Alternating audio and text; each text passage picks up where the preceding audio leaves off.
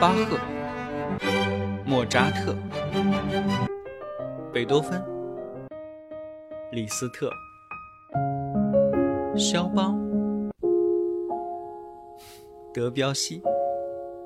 这里是显微镜下的古典音乐史，我是旧扎特，不是莫，是旧啊。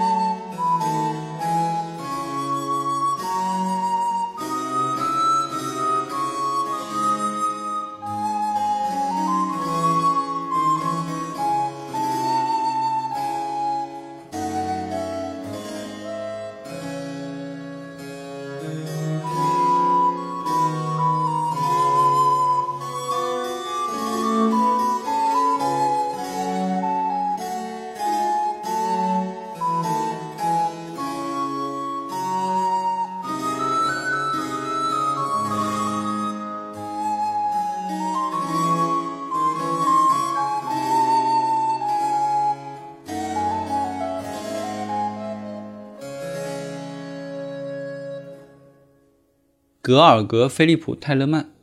一六八一到一七六七，他是在他那个时代在世的时候，基本上最著名的德国作曲家之一。他的作品啊，大大的影响了十八世纪上半叶的音乐世界。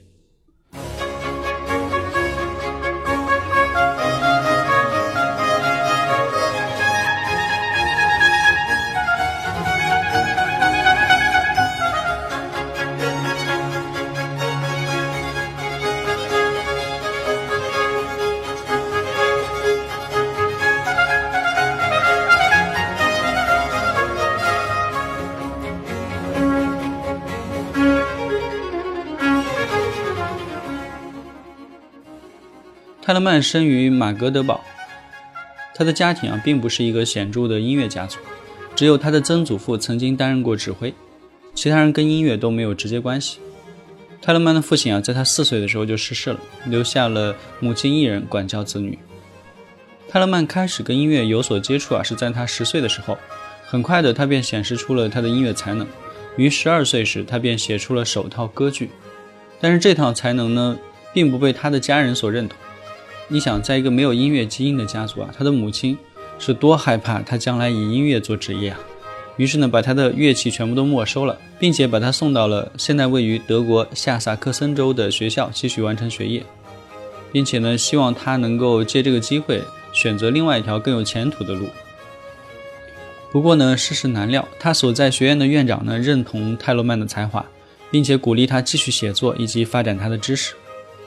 在泰勒曼完成了他的学业以后啊，他也学会了管风琴、小提琴、长笛、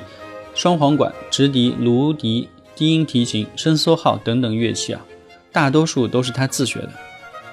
假如泰勒曼有微信的话，那他应该会跟巴赫还有亨德尔有一个三个人的音乐群啊。毕竟泰勒曼是巴赫的次子卡尔·菲利普·艾玛纽埃尔的教父。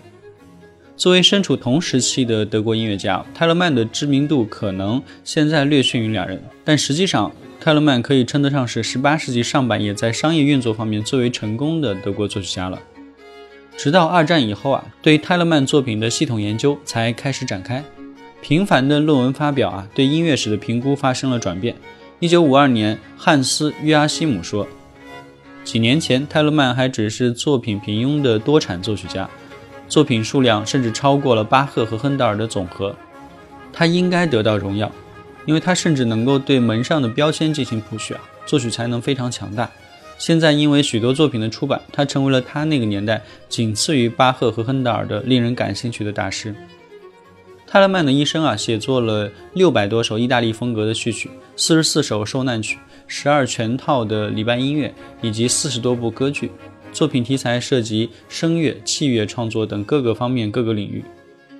他的音乐语汇啊丰富多样。随着时间的推移，他的作品不仅独享宫廷以及贵族们的偏爱，也越来越受到新兴的资产阶级的欢迎。他非常勇于创新，多才多艺，并且出版了非常多的作品。在他这么多作品当中，比较代表的作品有管弦乐、宴席音乐，还有受难曲啊，大量的协奏曲，十二部无伴奏小提琴幻想曲。歌剧《平皮诺内》、苏格拉底的耐心等等。节目的结尾，我们就来欣赏一首他的 G 小调三重奏鸣曲，希望你们喜欢。我们下回再见。